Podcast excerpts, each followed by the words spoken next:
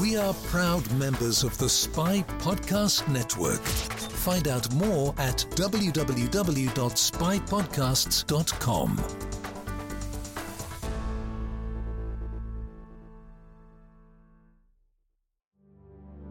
Due to the themes of this podcast, listener discretion is advised.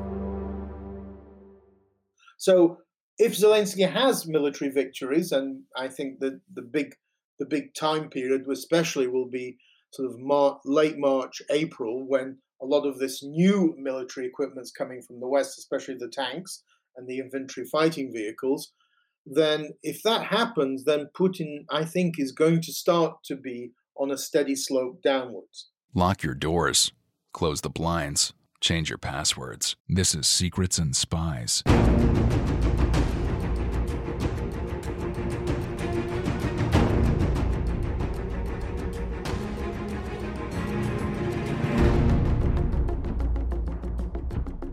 Secrets and Spies is a podcast that dives into the world of espionage, terrorism, geopolitics, and intrigue. This podcast is produced and hosted by Chris Carr.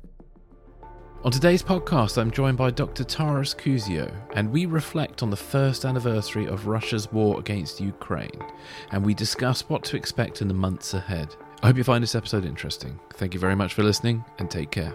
The opinions expressed by guests on Secrets and Spies do not necessarily represent those of the producers and sponsors of this podcast.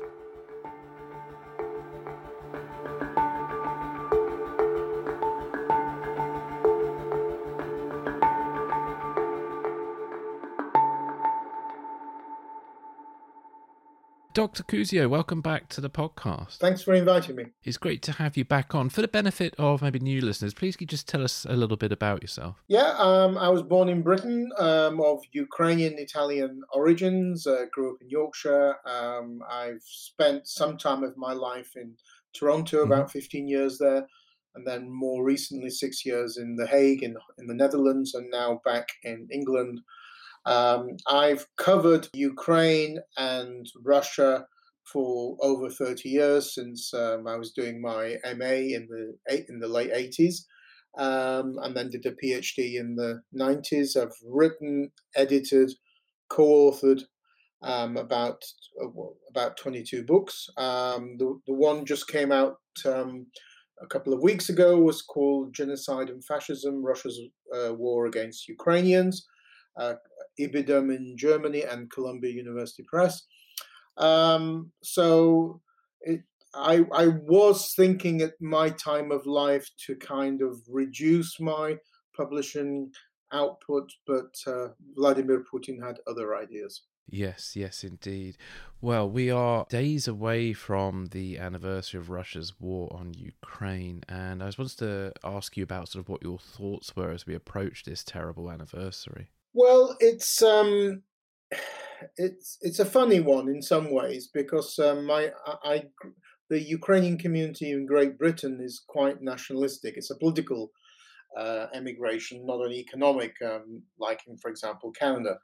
Um, and and so they came here after World War II, quite anti-Soviet, quite anti-communist. So I grew up in a quite a nationalistic community, and I kind of when I went to university, um, and it was sort of the 1990s, Russia under Boris Yeltsin, more liberal Russia. I kind of rebelled against my uh, upbringing um, and told my dad, "No, you were wrong. You know, your views are in the past. Um, everything's changed. We're we're looking to a brighter future. Uh, look at Russia today." Well, a couple of years ago, I went back to my dad and said he was right. After all, it was me that was wrong um, because um, some things never change. And, um, you know, I think a lot of the optimism that we had about Russia in the 1990s is all gone out of the window. Um, most of us never expected a full scale war on this stage, more the sort of 2014 hybrid warfare type of um, activities. Um, but um, but it but it is rational and logical from a Russian point of view because that Russian Im- imperial mentality, if you want to call it, or the ability to transition to a post imperial uh, mentality, which took place in Turkey in the 1920s, um, took place in Britain, France after World War II, uh, Germany after Nazism. That's never taken place in Russia. So I think it, we should put what's happened in terms of the invasion within the context of Putin's rule of Russia over 23 years. He's taken the country backwards. Um, he's re he re-Sovietized the country. He rehabilitated white Russian emigres um, by bringing their remains back, reburying them, republishing their works, um, and he's um, transformed the so-called Great Patriotic War into a religious cult. He's also undergone a massive rehabilitation of Stalin. So all of that is the background context to the invasion and to the brutality. It's not just a military invasion, it's a brutality of the invasion. And when you look at the Russian army today, it's no different, in my eyes, from the Soviet army that raped and pillaged across Eastern Europe and Germany in World War II. Um, it's the same. Nothing much has changed. Um, and the Russian people continue to be um, subjects. They're, they're, they're like 19th century serfs. They're not citizens. Um, and you see this in the human wave attacks taking place by Russians um, in, in, the Donbass. And the Ministry of Defense says military intelligence, just in the last few days, is talking about the highest ever daily casualty rates since the war began of over 800 killed a day. Wow. I mean, it's just um, um, unbelievable um, that you have not, not only this return to this uh, religious cult of Great Patriotic War, Joseph Stalin, who of course in my eyes is a is a is a war criminal like Adolf Hitler, but you have a return to World War One style human wave attacks um, with you know with somebody in, in power, Vladimir Putin, who not only doesn't give a damn about you know British lives and with the Skripal case in 2018 or with Ukrainian lives. He doesn't care about Russian lives. So th- all of this is the context of what is taking place and the brutality and the and I think Vladimir Putin's visceral anger. I mean, he's a very angry man um, who believes he's at war with the West, which destroyed the country he loved, the USSR. He hasn't got over that yet. Um, he'll never get over it. Um, he thinks this was a, you know, it's always a Western conspiracy in the KGB mindset. And so he's fighting his last war in Ukraine against the West.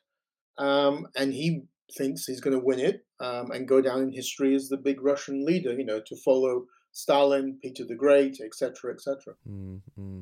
How is the war being perceived by the general public in Russia? And has anything sort of changed in the times that we've spoken? It's a good question because I think there's a lot of mis misperceptions mm. in the West. Mm. Um, there are, you know, the the what I call Russianists, uh, um, people who focus in think tanks or academia on Russia. Um, I think spread a, a, bit of misinformation about how Russians are not supporting the war. You know, there's there's a liberal tr- liberal trend in Russia. I think that's not true. There's no evidence of that. They, they it's as though they're desperate to find this Russian opposition to the war. Um, there's one independent pollster in Russia still remaining called the, the Levada Center, and its um, monthly questioning of Russians, uh, do you support the war in Ukraine, shows a steady, um, a steady majority of about 70 to 80 percent supporting the war. Now, some people argue, well, you can't really get an authentic opinion poll in, in a dictatorship, which is, which is Russia. Nevertheless, um, it's, it's a fact that um, Russians ignored the war crimes and the war until the autumn of last year when the war came to them, when Putin launched mobilization. So prior to that, they didn't give a damn about what was taking place, the, the war crimes, mm. the mm. destruction of Ukrainian cities, the raping, the pillaging, the looting. Um, and then about 700,000 fled the country. Um, but even abroad in democratic countries like Georgia and Armenia, they haven't protested against the war. I mean, so the argument that they make, well, we can't protest inside Russia, it's, an authoritarian regime, we'll go to jail, well, why are you not protesting in Georgia and Armenia? You're not. Um, and also, I think the argument against not protesting is quite um, hollow because um, we've seen massive protests by very brave people in Iran. And Iran is just as brutal, if not more brutal, regime than actually Russia is. I mean, in Russia, you might go to jail for protesting. In, in, in Iran, you'll be hung, you'll be executed. Um, so I, I, think this is hollow, and this is, has, a, has had a direct impact on the manner in which Ukrainians view the Russian people, because after the 2014 crisis, Ukrainians um, had a very high majority who held negative opinions of Russian leaders, but not the Russian people. So they differentiated. Today, they have very high negative views of both the Russian leaders and the Russian people because they don't see the Russian people opposing the war. Um, they see strong opinion polls, they see Russians basically agreeing. They're complaining about being poorly trained, they're complaining about poor military equipment, but they're still going to fight. So, you know, in the West, we focused on the 700,000 who have fled Russia, but there's far more. There are millions more Russians who stayed who are, now, are willing to go and fight, despite the fact that 800 or plus are being killed a day. So, um, so I think that um, um, that is, is is something that we should bear in mind in terms of Russian society. It's been zombified and I'm not exaggerating by using that term, it's been zombified by 20 years of state control of media, particularly of TV. Russian TV on a daily basis calls for genocide in Ukraine, you know, vilifies Ukraine and Ukrainians and the West. Um, now, that's Russian society. The Russian regime, well, um, again, we have speculation about a palace coup, about a post Putin era, um, this, that, and the other. We should bear in mind that um, in communist and post communist states like Russia, there's no tradition of coups. Uh, this, is, this is not Latin America or Southern Europe, where you have traditions of military military intervention, and, and Turkey, which has had countless military coups. Um, the, and that's not happened in Central Eastern Europe and the former USSR. So the idea of a coup is difficult to see. Um, I think what you can see is that Putin is a wounded beast. Um, and some would argue that makes him more dangerous. Um, but also, um, he's um, he'll he can't give up because if he gives up, he's finished. He wants to go into Russian history as the great Russian leader who unified the Russian people. By Russian people, he means U- Russians, Ukrainians, and Belarusians. Um, Russian army hasn't had any military victories. It's losing a huge number of military equipment. Something like half of Russian tanks have been destroyed. 800 Russians killed a day. He thinks that um, because Russia has a bigger population and a kind of a zombified population, that that Russia will win with attrition. That that there's more more Russians that were willing to die than Ukrainians say, and he also thinks that the West will eventually give up and pressure Ukraine to negotiate a bad deal. So that's what Putin's waiting for. He's wait, he's in there for the long haul. Ukrainians, on the contrary, and the West would like this to be over quicker. Putin, I think, is in a dangerous position because I find it difficult to see how he can have successful mil- military victories. And Zelensky is the opposite. He needs military victories to justify the West sending him military equipment. I mean, if he doesn't have military um, victories, then the, some Western governments will say, "Why are we bothering sending this stuff? Um, it's not being used properly." So if Zelensky has military victories, and I think that the big the big time period, especially, will be sort of Mar- late March, April, when a lot of this new military equipment is coming from the West, especially the tanks and the infantry fighting vehicles. Then, if that happens, then Putin, I think, is going to start to be on a steady slope downwards. Because to be perceived as weak um, in a dictatorship is is is a is a death sentence um, because you've you know dictatorships always propagate this image of a macho um, male, you know, leader, as it were. And Putin's already wounded him by previous defeats in Kiev, Kharkiv, and Kherson. I think if he gets a couple of more of those, it, he could be on the steady slope downwards. And then we simply don't know um, what's going to happen because, of course, there's no honor amongst thieves. And this is a, a cabal of mm. kleptocrats. Mm because there's lots of talk of uh, post-Putin Russia kind of being a bit of a free-for-all and Russia fracturing and things like that. I mean, I, I, what do you what do you think is the sort of likely scenario for Putin sort of going? you know, whether it be by force or retirement or, or whatever. Well, um, again, an interesting question because um, um, decades ago, you know, uh, the only people to talk about the disintegration of the Russian Federation were my father's generation, sort of the, the anti-communist, anti-Russian uh, emigre nationalists. Yeah. It was a very marginal viewpoint. Ironically, in the last year, it's it's now become a mainstream topic of discussion. So it's, got, it's moved from the margins to the mainstream, and quite a few mainstream media media outlets are discussing this question. Some Western experts and think tankers are arguing that this should be US policy, this should be Western policy. But I think before you get to having a policy that you're supporting this disintegration of Russia, you need to firstly have a policy that you support the defeat of Russia. And, and that's not a clearly clear cut um, viewpoint across the entire West. I mean, I think only the United Kingdom, Poland, Baltic states, Scandinavia really has a hardline view that our goal should be the defeat of Russia. The United States, France, and Germany are kind of wavering on this question. They never actually say it because, of course, they're the one thing they're afraid of is the nuclear question. But the fracturing of Russia, I think, is um, is is out is up there now, and I think it's um, to do with the fact um, um it, it makes it brings back deja vu memories of 1989 1990 in the Soviet Union. I mean, the Russian Federation is, after all, a mini empire.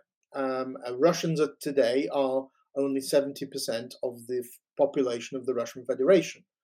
Um, and they're, they're declining in number, and, and the number of people from the national minorities are growing. Again, very similar to the end of the Soviet Union, where the Russian population was in decline and the population of the Muslim republics was growing and there's also, I think, growing discontent because the Kremlin has been deliberately using national minorities as cannon fodder. I mean, they their casualty rates, at least until at least last year, were proportionally far higher than those of ethnic Russians. So I think that certainly, in the event of a power struggle in Moscow with a weakened Vladimir Putin, that the fracturing of Russia along the lines of what we had in the 1990s, where um, autonomous republics were saying, we want maximum sovereignty, which, you know, everything except independence, basically, is, is I think, a, a very realistic. Um, in the 1990s, it was Boris Yeltsin's fault because he basically said to these autonomous republics, grab as much sovereignty as you can. Well, I think that's what would happen in this in this eventuality.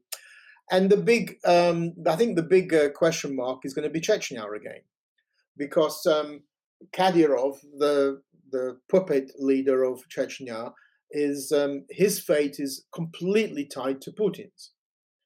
Um, if Putin's on his way down, then Kadyrov is going to be afraid of losing power, and the Chechens don't forgive. um, you know, he's going to argue, of course, that he's a Chechen patriot because he saved the Chechen people from even worse genocide than what Putin was committing. But I don't think that will wash. I mean, there is a Chechen volunteer battalion fighting for Ukraine.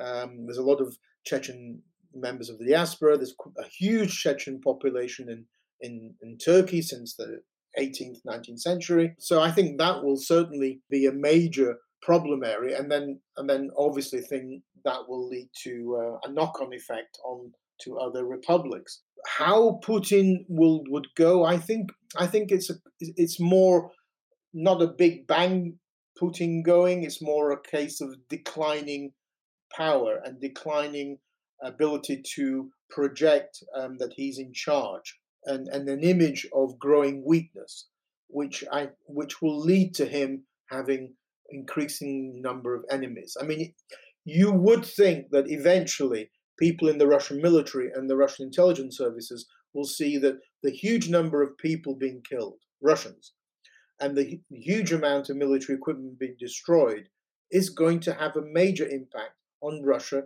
as a great power, as a military power.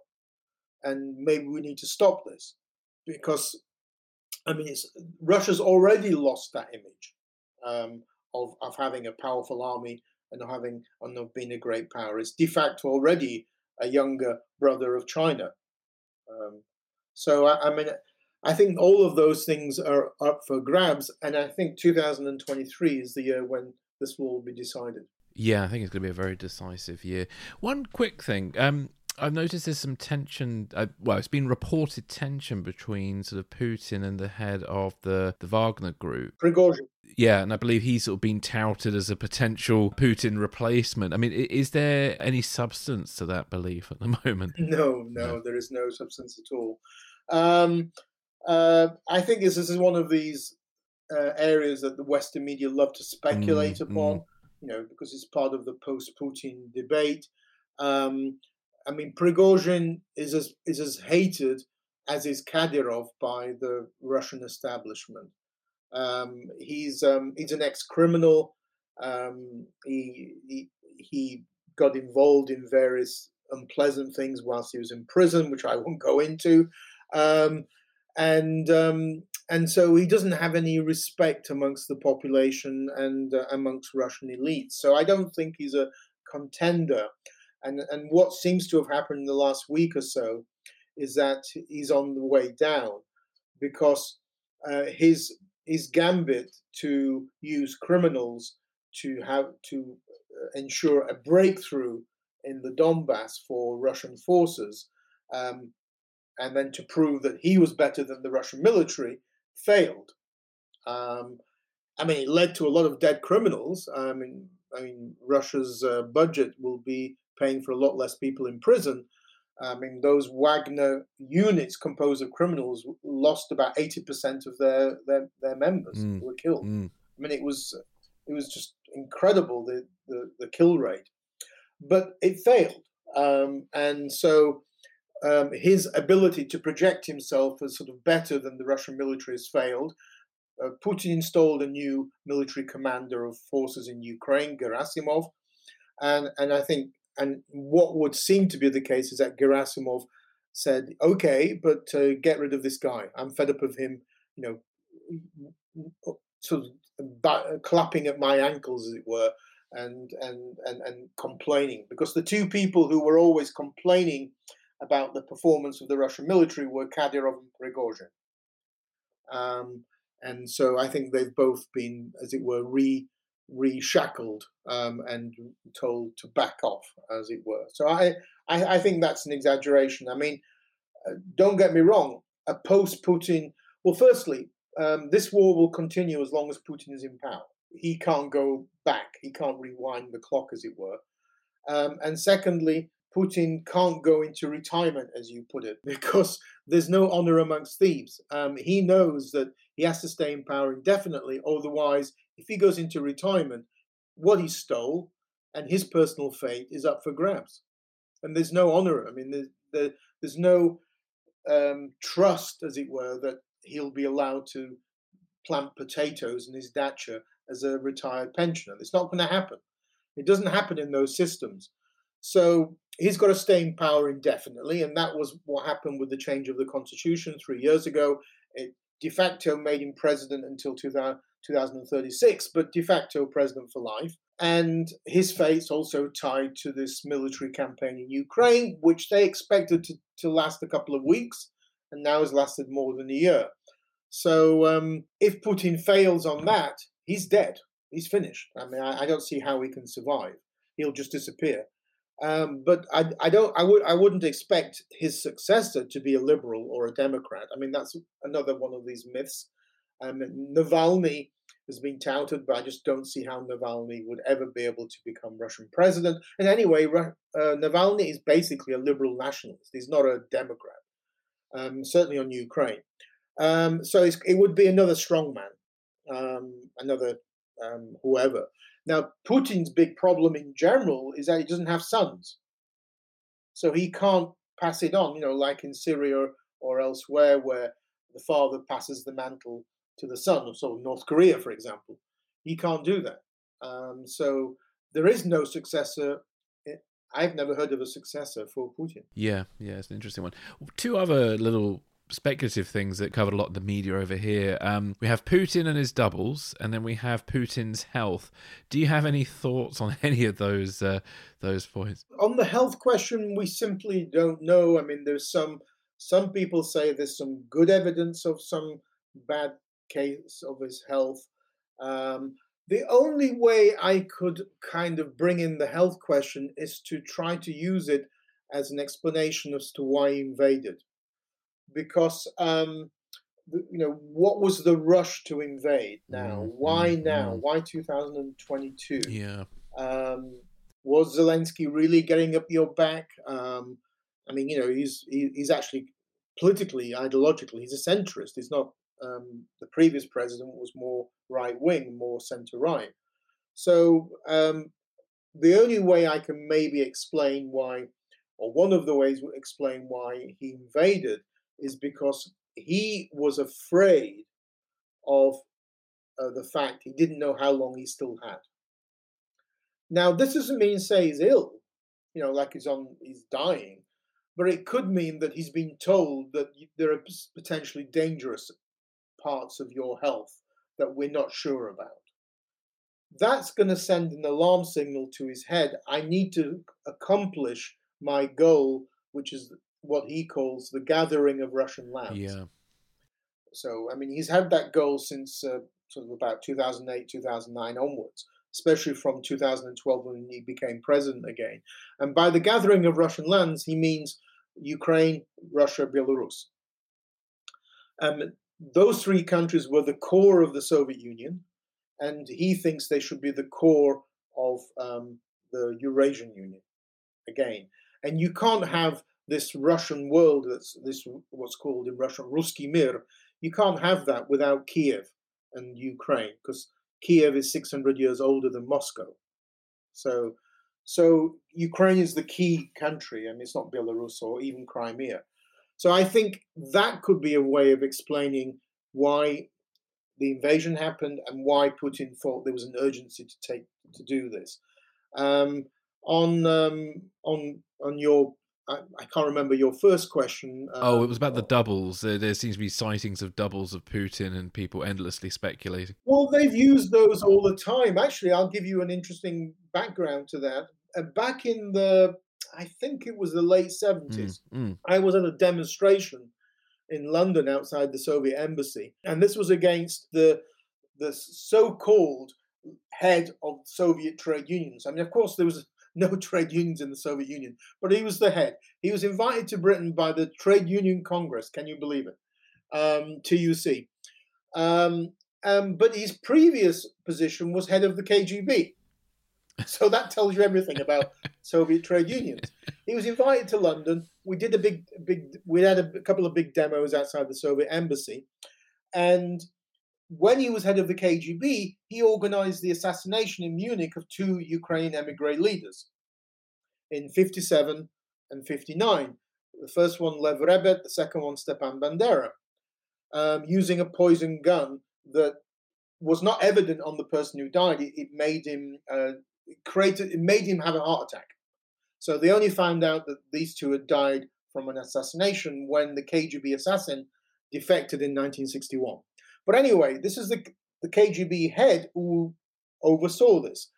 Coming to London as the head of the trade unions, we were ready to jump on his car when he came out of the Soviet embassy. Guess what? He had a double. he also had a double. So the one, the guy who came out the front was a double of of the of the of the former head of the KGB, and the real mm. head of the former KGB, now head of trade unions, went out the back.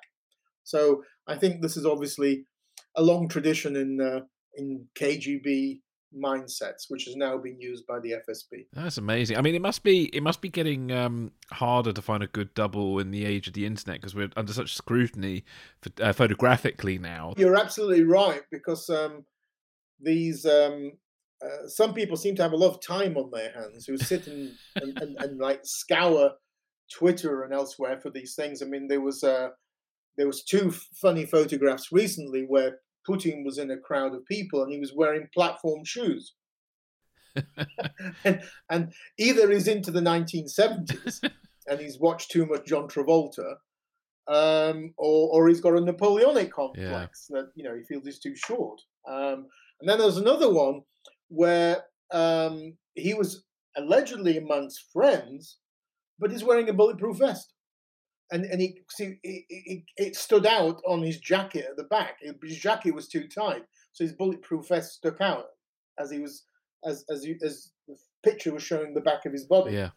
So yes, you're absolutely right. I mean, you can't get away with anything today. I mean, then we only found out I think uh, when we were doing the demonstration outside the embassy, we only found out I think the day later. Yeah, I wanted to talk a little bit about like the support for Russia. So probably got a few angles on that, but um, there's been some recent sort of spy cases, certainly in Germany. A senior member of the BND was arrested and turned out he'd been spying for Russia, and it's speculated that he had a bit of a love for the sort of far right ideology. And I've noticed in quite a few cases of people working for Russia recently that there seems to be a kind of a far right ideological kind of leaning. And I know Russia presents itself as the savior of the white Christian world. And I was wondering if you had any insight on on on that. It all can be traced back to when Putin becomes president again in 2012. Mm. He propagates this um, uh, you want to call it ideology of of conservatism, what, what he calls conservatism, and traditional values. I think the key is the phrase traditional values, which means sort of hostility to, um, especially hostility to LGBT, um, support allegedly for the traditional family, also hostility to multiculturalism, mm-hmm. to multinational institutions like the European Union, which allegedly are reducing the power of the nation state and, and therefore of globalization. So all of these things become traditional kind of antagonisms that Russia is against. But Russia's always had that. I mean, I remember Solzhenitsyn growing growing up and, and reading and devouring Solzhenitsyn's books that were translated into English in the sort of 70s. And then a big disappointment with Solzhenitsyn. He comes, he's kicked out of the Soviet Union, comes to the West, and what does he do? He starts attacking the West. Same, it's the same Russian nationalist position as what you have today in Russia. That the West is decadent, the West is on its way downhill, the West has lost its spirituality. Russia's far more superior mm. in terms mm. of its spirituality and, and civilization. This is just basically a traditional um, hundred years, hundreds of years old Russian inferiority complex vis-a-vis the West, which argues that Eurasianism, know, where where Russia is allegedly at the center of this Eurasian civilization, is supposedly superior to Western. I don't see any evidence of that in terms of divorce rates, alcoholism, you know, violence against women, um, abortions, you name it in Russia. I mean, it has an average male life expectancy the same as Bangladesh in Russia.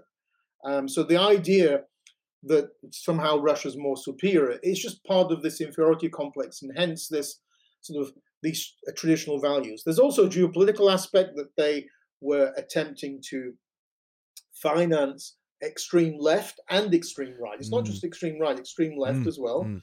So they there's a lot of useful idiots on both extreme left and extreme right. We had Jeremy Corbyn in Britain, um, for example, um, who propagated these views that it's all the fault of the West, it's a fault of NATO, that these crises.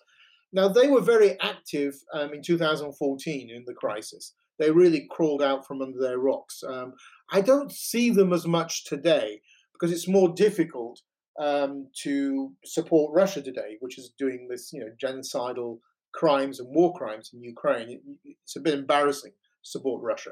So today, in if in 2014 the argument of these useful idiots was to blame NATO and the US for the crisis, not Russia, today what they're doing instead is arguing for peace, arguing for peace talks.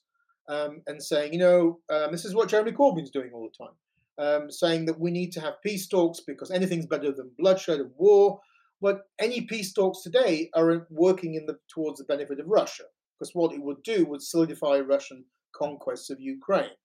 Um, that's what any peace talks would do today.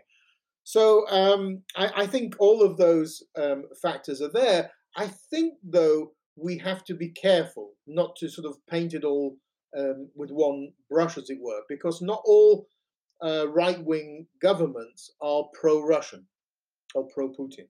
I mean, there are many examples in Europe. Italy, for example, has had the most right wing government ever um, in, in, in Italy since World War II, is actually very pro NATO and very anti Putin, pro Ukrainian.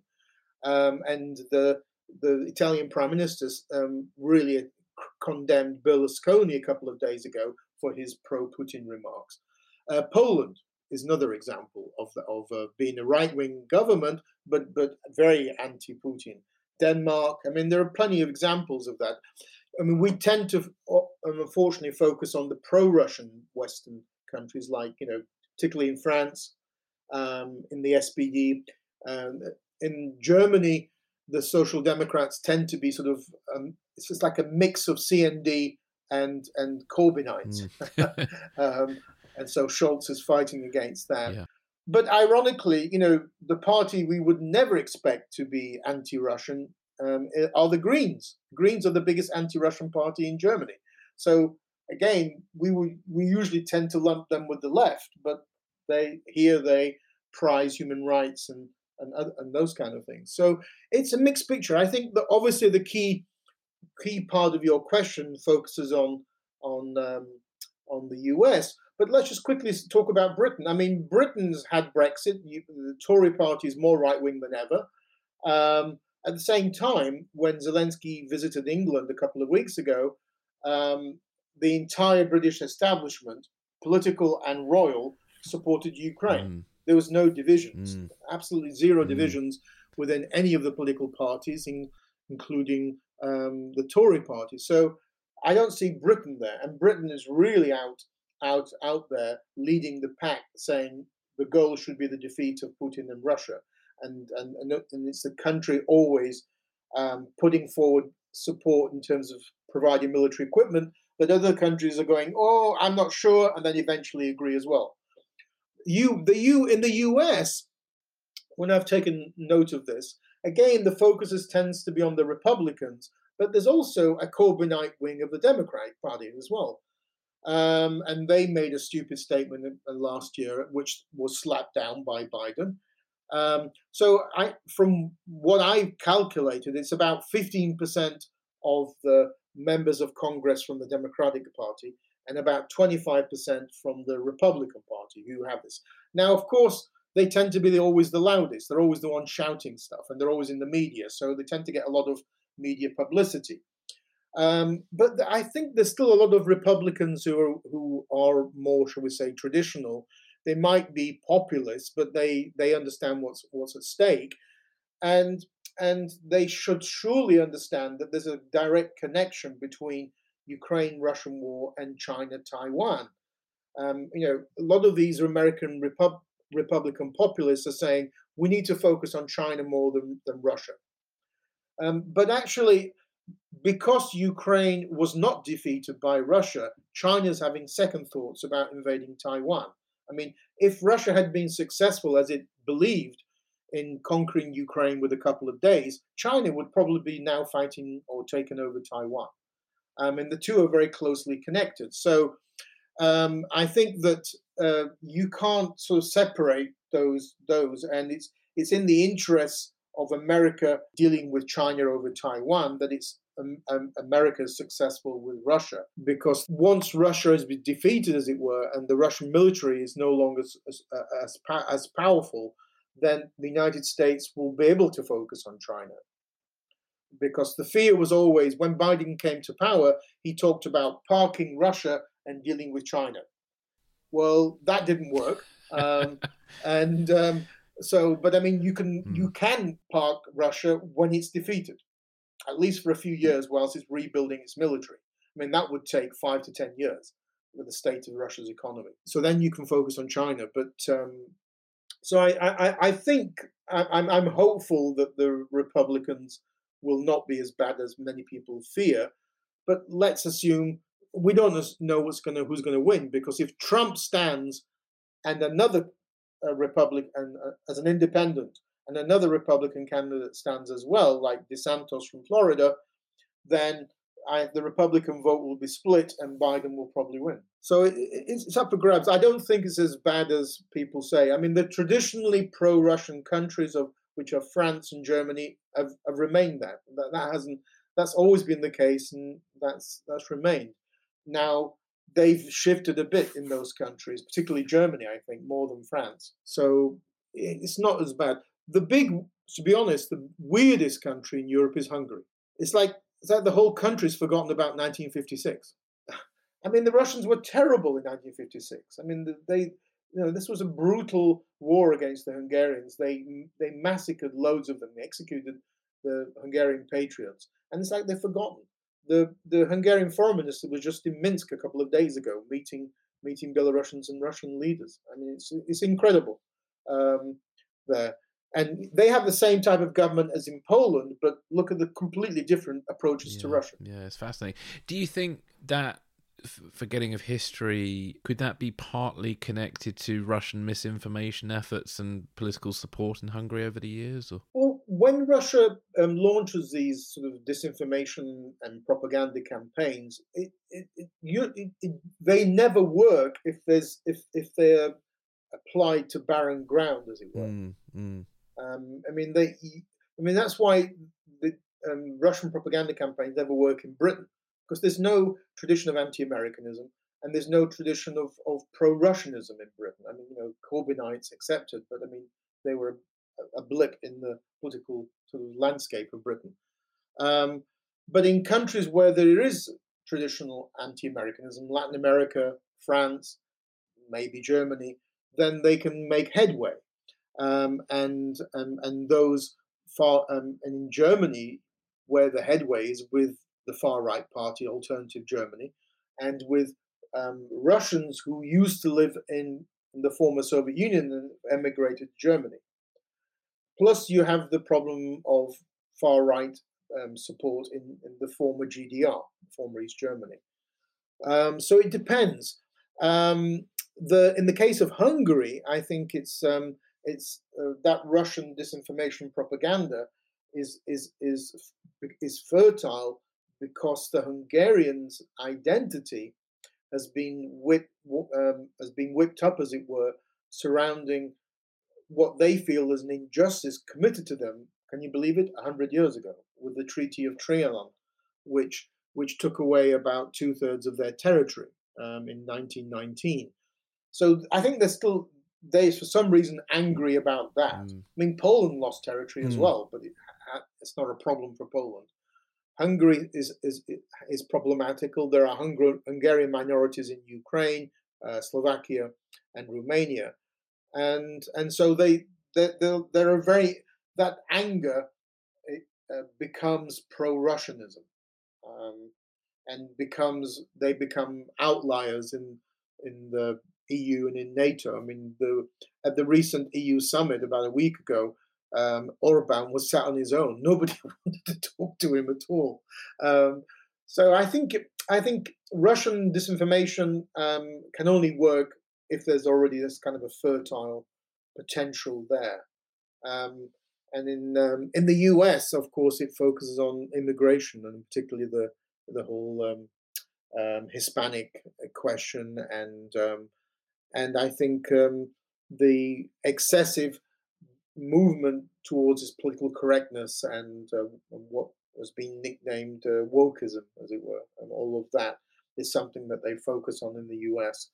Um, but you know, it's a bit of a bit of a bit of a joke to say that if anybody in the West believes that um, the Russian uh, Russian system or Russian leaders are symbols of of Christian values. I mean, give me a break. Yeah, yeah. I mean, um, you know, of the white of the white race. I mean, um, Um, I think that's a, that's a bit ridiculous, but um, people want to believe what they believe. Um, Mm. you know. So I want to ask you a bit about your sort of thoughts on President Zelensky's visit to the UK last week. I mean, it was it was pretty amazing to watch. Zelensky is, without any question, an, um, a Ukrainian Winston Churchill. Mm. Um, and, and I'm saying that as somebody who did not support his election in 2019. I supported his main contender, Petro Poroshenko.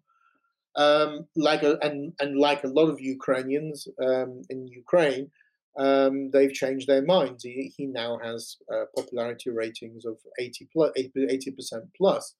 So I think there is a Zelensky up to the war where I think you could criticize him for being maybe naive on Russia, not wanting to listen to Western intelligence that he was being told about the pending Russian invasion. Um, and the Zelensky since. Um, he's very charismatic. He's very approachable. Um, he's got a good sense of humor. He's, he's got great speech writers. Um, and so he knows which, as it were, things to press, um, where, whichever country he's speaking at. Um, and um, you know he's, he's, he has a clean record. I mean, no Ukraine has a free media, and no Ukrainian journalists ever found any corrupt skeletons in his closet. Um, so he's not um, the, what we have tended to think of as the traditional politician from that part of the world who made a lot of money in the in the 1990s Wild West transition from communism. He's not like that. He's a self-made man. He's in, in he made his own money in the field of um, entertainment.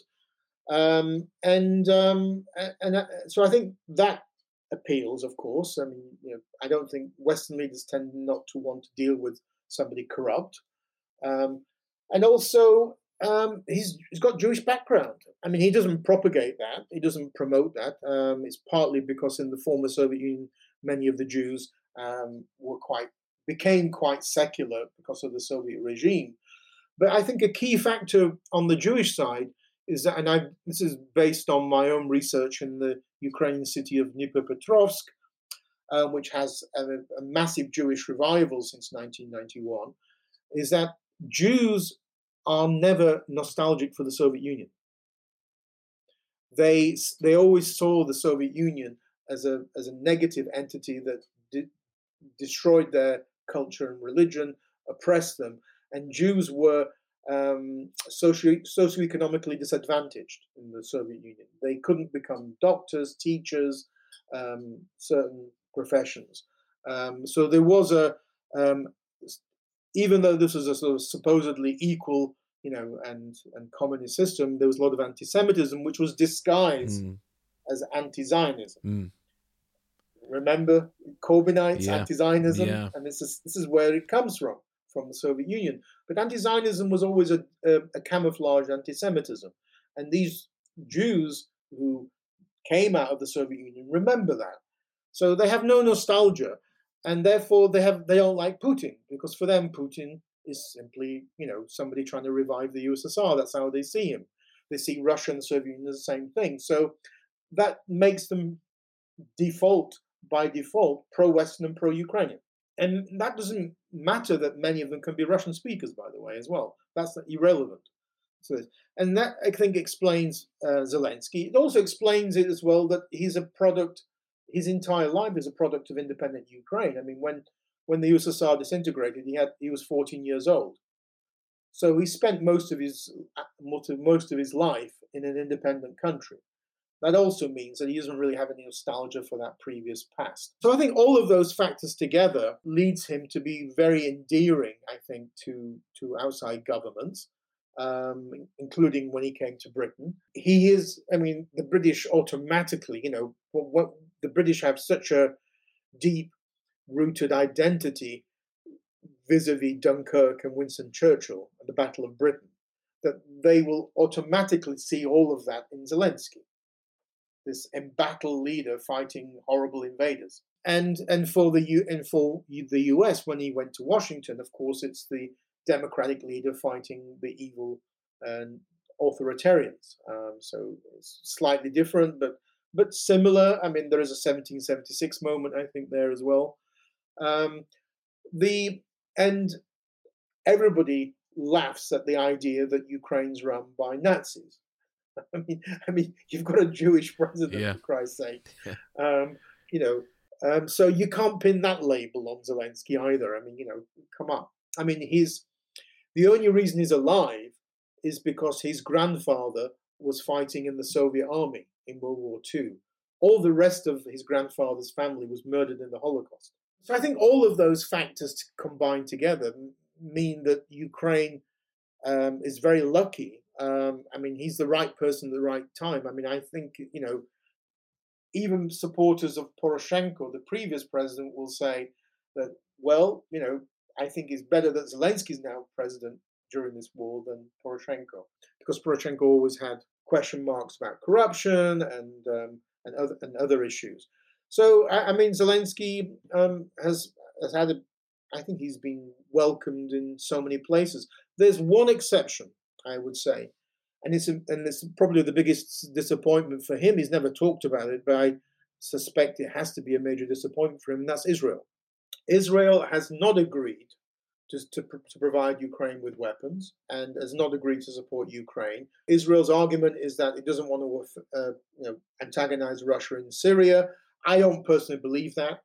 I think there's more. uh, There's other other issues at stake, um, and and possibly to do, going back to your question about disinformation, going back to even Soviet era um, attacks and, and propaganda and disinformation against Ukrainian um, diaspora, and accusing them of being Nazi collaborators, of na- of nationalists. The KGB and the Soviet regime focused on Ukraine, Ukrainian diaspora when it did that. The biggest amount of propaganda in the Cold War from the Soviet regime was always against Ukrainian diaspora, never against the Russian, and then to a lesser degree against the three Baltic peoples. So I think some of that has stuck in Israel. Um, and there was a, an American Ukrainian who was accused of being a camp guard called Ivan Demjanjuk. The evidence against him was, was KGB falsified evidence. He was um, tried in America, then he was sent to Israel to be tried. The Israelis found him not guilty. But of course, you know, there was a lot of um, outcry about him and this and disinformation. And then he was sent to Germany, where he died in prison. Um, so, so I think that Demjanjuk effect is really the, the main reason. I don't think it's Syria. And what what is not understandable is not only that you know Israel is ignoring a country led by um, a descendant of a family that suffered in the Holocaust, but also because um, of Iran. Mm, Um, Iran is using Ukraine as a testing ground for military equipment yeah, that obviously it's going to use next against Israel. yeah, Um, and um, and there's no such thing as a free lunch. So everything that Iran gives to Russia, Russia's going to give something back in return, and that's going to be uh, you know higher technology military equipment like fighter jets and I think nuclear technology to help Iran's nuclear program. So it, Israel's position doesn't make much sense. Again, maybe there's something there as well between Netanyahu and Putin. There seems to be a, an extreme right wing connection there as well, possibly, maybe corruption angle there as well. So it, it's, a, it's, a, it's a bizarre case, um, Israel, because even the American pressure has not pushed uh, Israel to start helping Ukraine. And um, some of the Israeli military equipment would be very useful, such as the Iron Dome air defense system. yeah. It does seem a bit short-sighted on Israel's part, but um, I don't know. Maybe we'll find out something a bit further down the line. It'll make it make sense. I don't know. It's very strange. Now, before we wrap up, there's two more questions I want to ask you. Now, spring is sort of coming. What do you think will happen in the months ahead? Putin is irrespective of losses because he doesn't give a damn Mm. about human, human Russian human life. Russia has tried to preempt the arrival of Western military equipment by launching its own military offensives um, throughout the Donbass. Um, they, uh, as of now, have not been very successful. Um, Russia hasn't captured; it's lost a lot of equipment and men, but not been successful in gaining territory. So I think Russia's doing that because there is always going to be a time lag before um, big amounts of equipment like the tanks and the infantry fighting vehicles arrive. And it's not just a question of, of, of bringing them geographically into Ukraine, it's also a question of training Ukrainians to to to work them. Now, in the past, uh, over the last year, what um, what NATO countries have been stunned at, and I again don't exaggerate using that word, stunned at, is how quickly Ukrainians have learnt to use Western military equipment. And I think that's the product of two things. Firstly, I mean, Ukraine has de facto moved to a NATO trained army since 2014. And you see that in the different types of military um, uh, operational um, um, activities by the Russian, which is still a Soviet army, and Ukraine, which is a NATO trained army. It's very different approaches.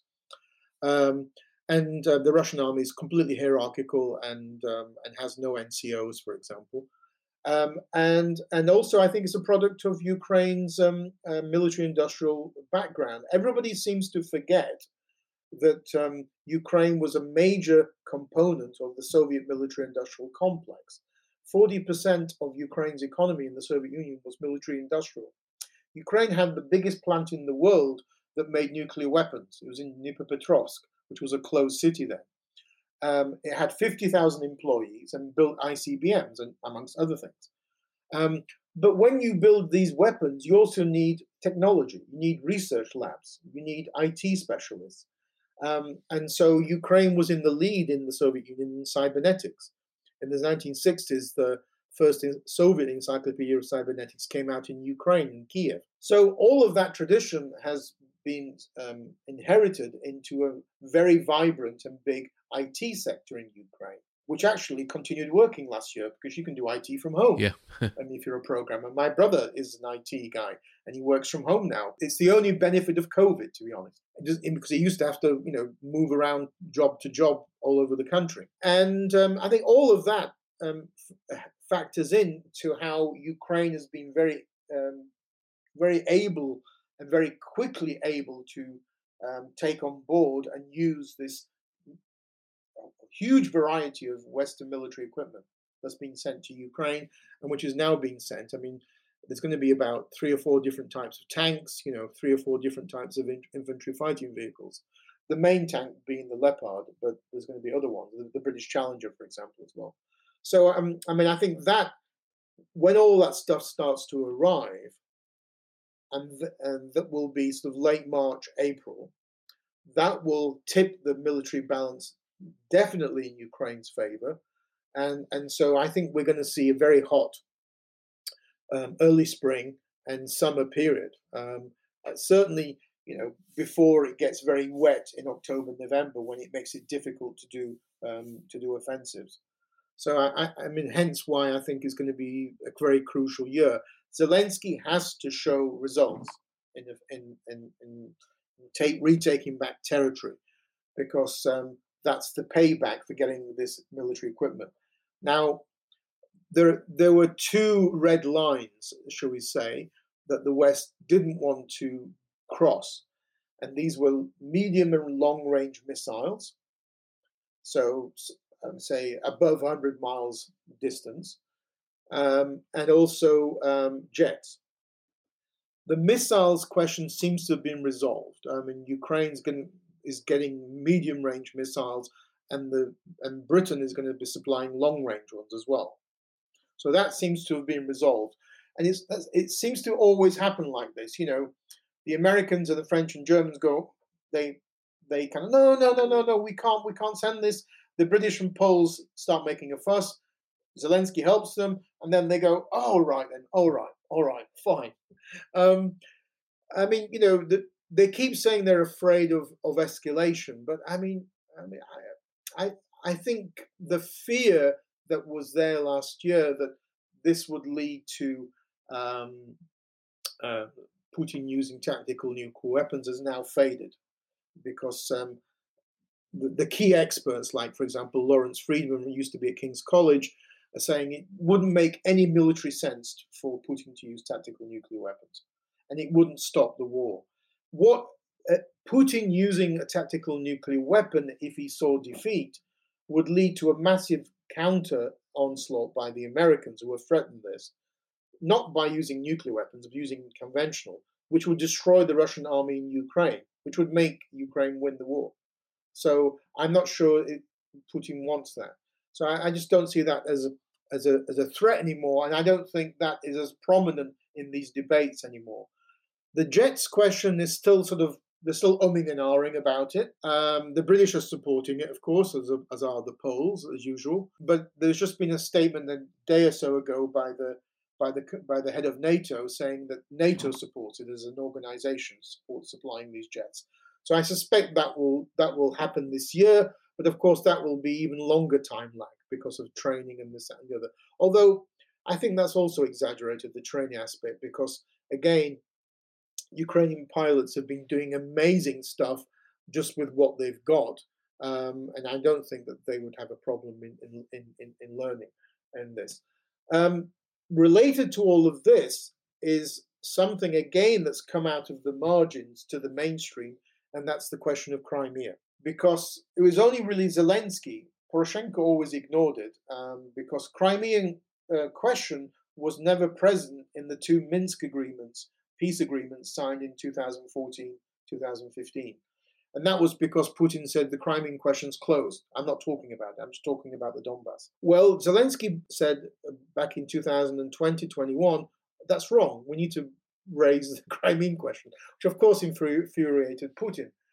Um, at the time, this was seen as a ridiculous issue because Ukraine would never be able to take back Crimea. It's the most pro Russian region of Ukraine um, and it's simply not possible. Now that the war has taken place, and it's been a year, Ukrainian forces are, are, are, doing very well and have actually beaten Russians on at least three occasions in, in battles. Now there's actually uh, this debate has gone to the mainstream as well, and there's debate about well, maybe Crimea is up for grabs. Mm.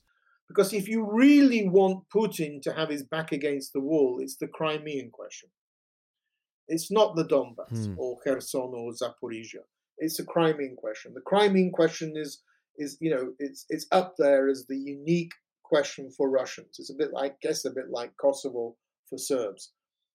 Um, and um, um, some some some analysts um, and experts are saying that if and when Ukraine liberates the south of Ukraine, and those Ukrainian weapons supplied by the West are standing on the Black Sea coast, and they will be able to threaten every Russian base in the Crimea.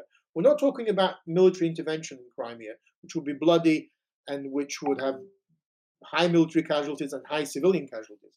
We're talking about Ukrainian, Western supplied Ukrainian weapons standing on the Black Sea coast next to Crimea and threatening to destroy every Russian base in Crimea what's Russia going to do mm. in that situation? Mm.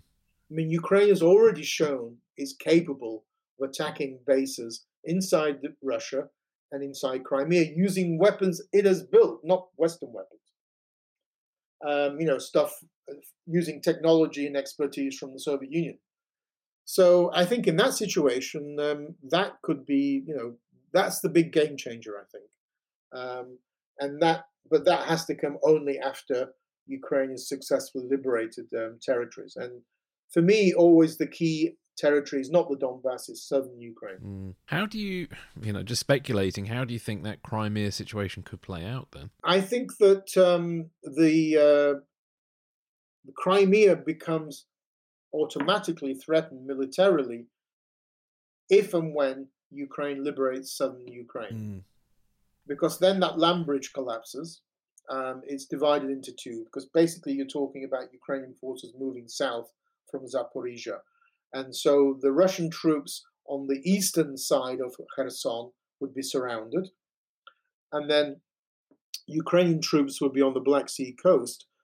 And um, what's Russia going to do? I mean, it would have to potentially move the Black Sea fleet from Sevastopol to Novorossiysk. Um, it would um, it's it's it's logistics and forces. I mean, Crimea is a major hub to su- to supply its forces inside mainland mm, Ukraine. Mm. That would be gone. And part and parcel of Ukraine moving south to liberate southern Ukraine would be the destruction of the Kerch Bridge, which was already attacked once. So I, I think all of that would be. Uh, I think the Russians are fearing that, um, and and and and um, um, I think that all of all of that taken together would simply be it would be game changers. I mean, then I think the pressure inside the Kremlin cabal on Putin would be higher, saying, "Do we really want to lose all of this? Do we really want to lose all our, you know, troops? I mean, these are probably elite Marines and other troops in Crimea. They would get this flattened and destroyed by HIMARS. So um, I, I think that I don't see any Ukrainian proposals to actually militarily enter the Crimea, because that would be just simply quite suicidal. I mean, there's so many Russian bases there and Russian you'd be fighting also probably Russian civilians. So, but you can still make your point and force a Russian withdrawal, at least partially, by by by standing practically at the border of Crimea and threatening to demolish everything there. Um, and, and that that would have game changers not only in, inside the Kremlin, but against eh, within the Russian mentality in general, with the Russian population. It would show that Putin is weak. It would show that Putin has lost control. And all of these factors together are dangerous for Russian leaders. So um, I think I think it would be it, it would be uh, the potentially the way to end the war. I mean, you could. I mean, there's all sorts of scenarios spinning off from that. That okay, we won't flatten everything in Crimea, but then you move out of the rest of mm, Ukraine. Mm. So, so it would be potentially strong negotiation. Zelensky would have a, a, a, very strong negotiating card by by by making those threats. Yeah. Before we uh, part ways today, is there anything else you'd like to add that's important to you that we haven't covered? Well, I, I think that um, the the the the two things that you know we're on the first anniversary, um, there's going to be now a lot of reflection on, um, on on on why this happened in 2022, why Putin got it so wrong, mm. and Putin Putin got it wrong on two key areas.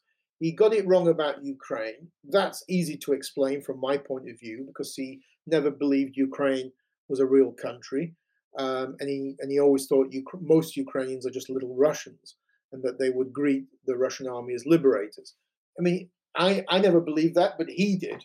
And that's why he sent such a small army into Ukraine. 175,000 is, is, is, is very small. Um, to com- in comparison, the Warsaw Pact invaded Czechoslovakia in 1968 with a quarter of a million troops. And that's for a country of 10 million. So Putin invades Ukraine with 45 million population with an army of 175,000 that showed how ridiculously out of touch they these Russian imperial nationalists were with reality on the ground in Ukraine. Yeah, yeah. It also shows it reflects to what degree the Russian intelligence services are not intelligence services. I mean, they're just corrupt corrupt organizations that are out there for themselves. They're not in there to collect real intelligence. So they, they got it wrong on Ukraine, but they also got it wrong on the West. Um, they never expected the Western determined reaction and the united Western reaction. Um, but that's the fault of the West, um, I think, because um, I think uh, there's going to be a lot of books coming out now saying that why were we so weak towards Russia for so long? And thereby we sent the signal to Russia it can always get away with it. Mm. Um, I mean, 2008, Russia invades Georgia. There's not even a slap on the wrist. There's no sanctions at all. A year later, Obama and Secretary of State Hillary Clinton start a reset of relations with, with Russia. They're giving him a blank check. Medvedev is supposedly a, a, liberal reformer, the new president of Russia. I mean, he was always a puppet of, of Putin's. I mean, he had never had any real power. But um, so they, they get away with Georgia. They've already got away with decades of you know doing frozen conflicts and, and interfering and intervening in other other countries. They're doing assassinations abroad. I mean, Litvinenko in 2006 in London. Um, I mean, it took a decade for the Brits, British in, uh, report to finally say Putin was probably behind it. it took in 2016 it finally yeah. came out. They did. They did. You know, they attempted to kill Skripal in 2018. They failed, but they killed a British lady. They've done countless assassinations throughout Europe election interference, cyber warfare, you name it. And then 2014 happens. They, for the first time since World War II, they invade a country and steal part of its territory, and they invade another part of the country as well. And what happens? They get a slap on the wrist. The, the sanctions are a joke. And the sanctions only uh, are implemented after the downing of MH17 in July 2014. But the, but the sanctions were not really serious. Russia never took those sanctions seriously. Um, they were not Iranian style sanctions. And, um, and in fact, to give an example again, Nord Stream 2 continued to be built. Business continued as usual. Russian oligarchs continued to sit in the Western countries, and they were always agents of, of the Russian state. Um, Putin's biggest export was never gas, it was always corruption. He used corruption to buy up sort of, you know, political favors and favoritism in, in Western amongst Western elites.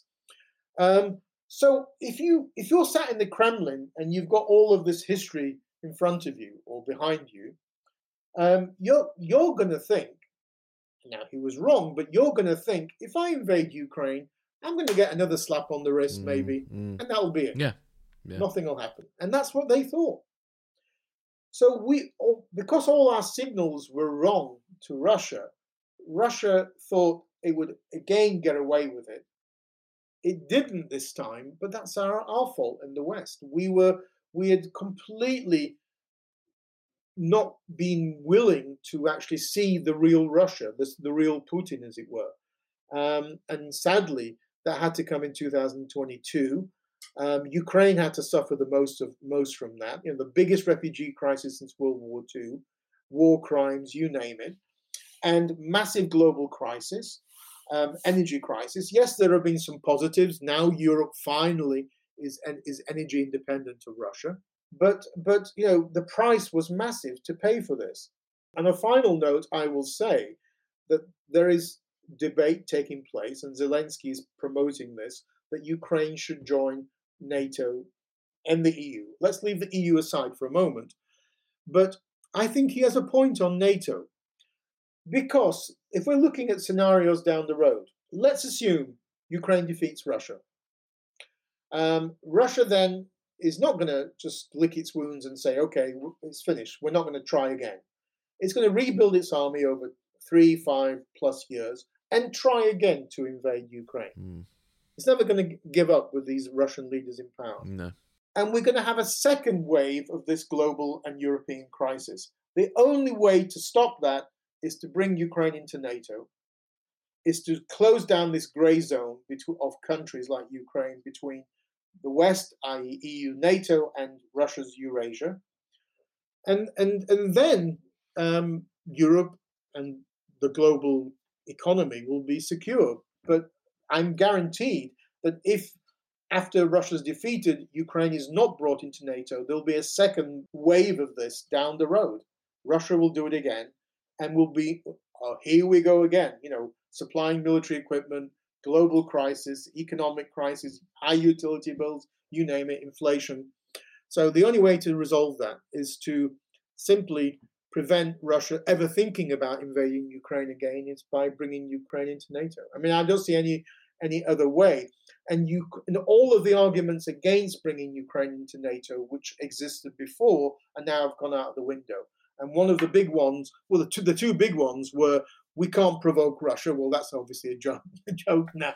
Yeah. Um, um, but and secondly, there isn't enough support in Ukraine, particularly in eastern, eastern and eastern Ukraine, where there are Russian speakers. Again, that's no longer the case. If there was a referendum in Ukraine today, 70, 80% of Ukrainians would, would vote for joining NATO, and that includes eastern and southern Russian-speaking Ukrainians. So, I think there there are many uh, questions that are going to come up like this, including you know reparations towards Russia. What do we do with Russian money mm. frozen in the West? Mm. What do we do with Russian leaders? Do we put them on trial? These are all questions that are going to continue after Russia is defeated. I mean, it's not the end of the story when Russia's military is defeated. It's just the beginning of another chapter, as it were, dealing with. I mean, this would be the first time in history that you potentially are putting on trial leaders of a of a country that has nuclear weapons. Mm. Yeah. This is, we're in a different, complete ball game. We are. Yeah. We are. I mean, I've I've been fearful for some time that even if this war does end in the next couple of years, that it will happen again in 10 or 15 years' time. And there's a reason why a lot of former Soviet states were desperate to join NATO, and it was this very reason. Yes, yes. I mean, you know, what's happened, one of the outcomes of this war is that the center of gravity of NATO has moved from Central Europe, Germany, France, as shall we say, Central Western Europe, to the east. Because the countries like Poland and the Baltic states, who were always going on about the potential Russian threat, they were always slapped down as Russophobes. Mm. You know, and now, now, they're going, "We told you so. Yeah, yeah. We told you so, yeah. and we were right." So, in, the same way as I went to my dad and said, "My dad was right." um, so, um, I, I think I think it's a big. The whole invasion has been a massive wake up call, yes. Hopefully, it will lead to some countries in NATO finally spending the 2% of GDP on defense that they've been told to do since 2006. Yeah. But we'll see that. We'll see. yes, we will see. Um, you know, the French who keep going on about having an independent military arm in Europe spend less than 2%. Mm. So mm. they are. well, thank you so much for that, Dr. Kuzio. Where can listeners find out more about you and your work? I think the easiest way is simply to do um, a Google search. I mean, usually most of my articles come up there. I do have a website called uh, Between Europe and Russia. Mm-hmm. Um, hasn't been updated for a while, but um, I publish a lot with things like Atlantic Council, with New Eastern, New Eastern Europe, and the easiest way just type my name mm. into Google. Mm. Uh, things will come up. Um, if the if you want something specific, please be happy to contact me on Twitter or elsewhere. I'll give you my email, and I'll send you specific articles, um, which are usually you know behind a paywall, like with academic articles or books. Excellent. Well, thank you so much for your time today. Thank you very much for inviting me.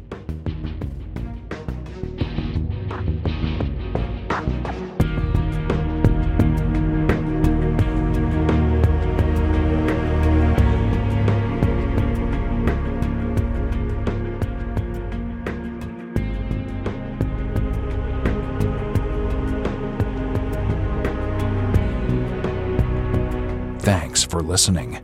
This is Secrets and Spies.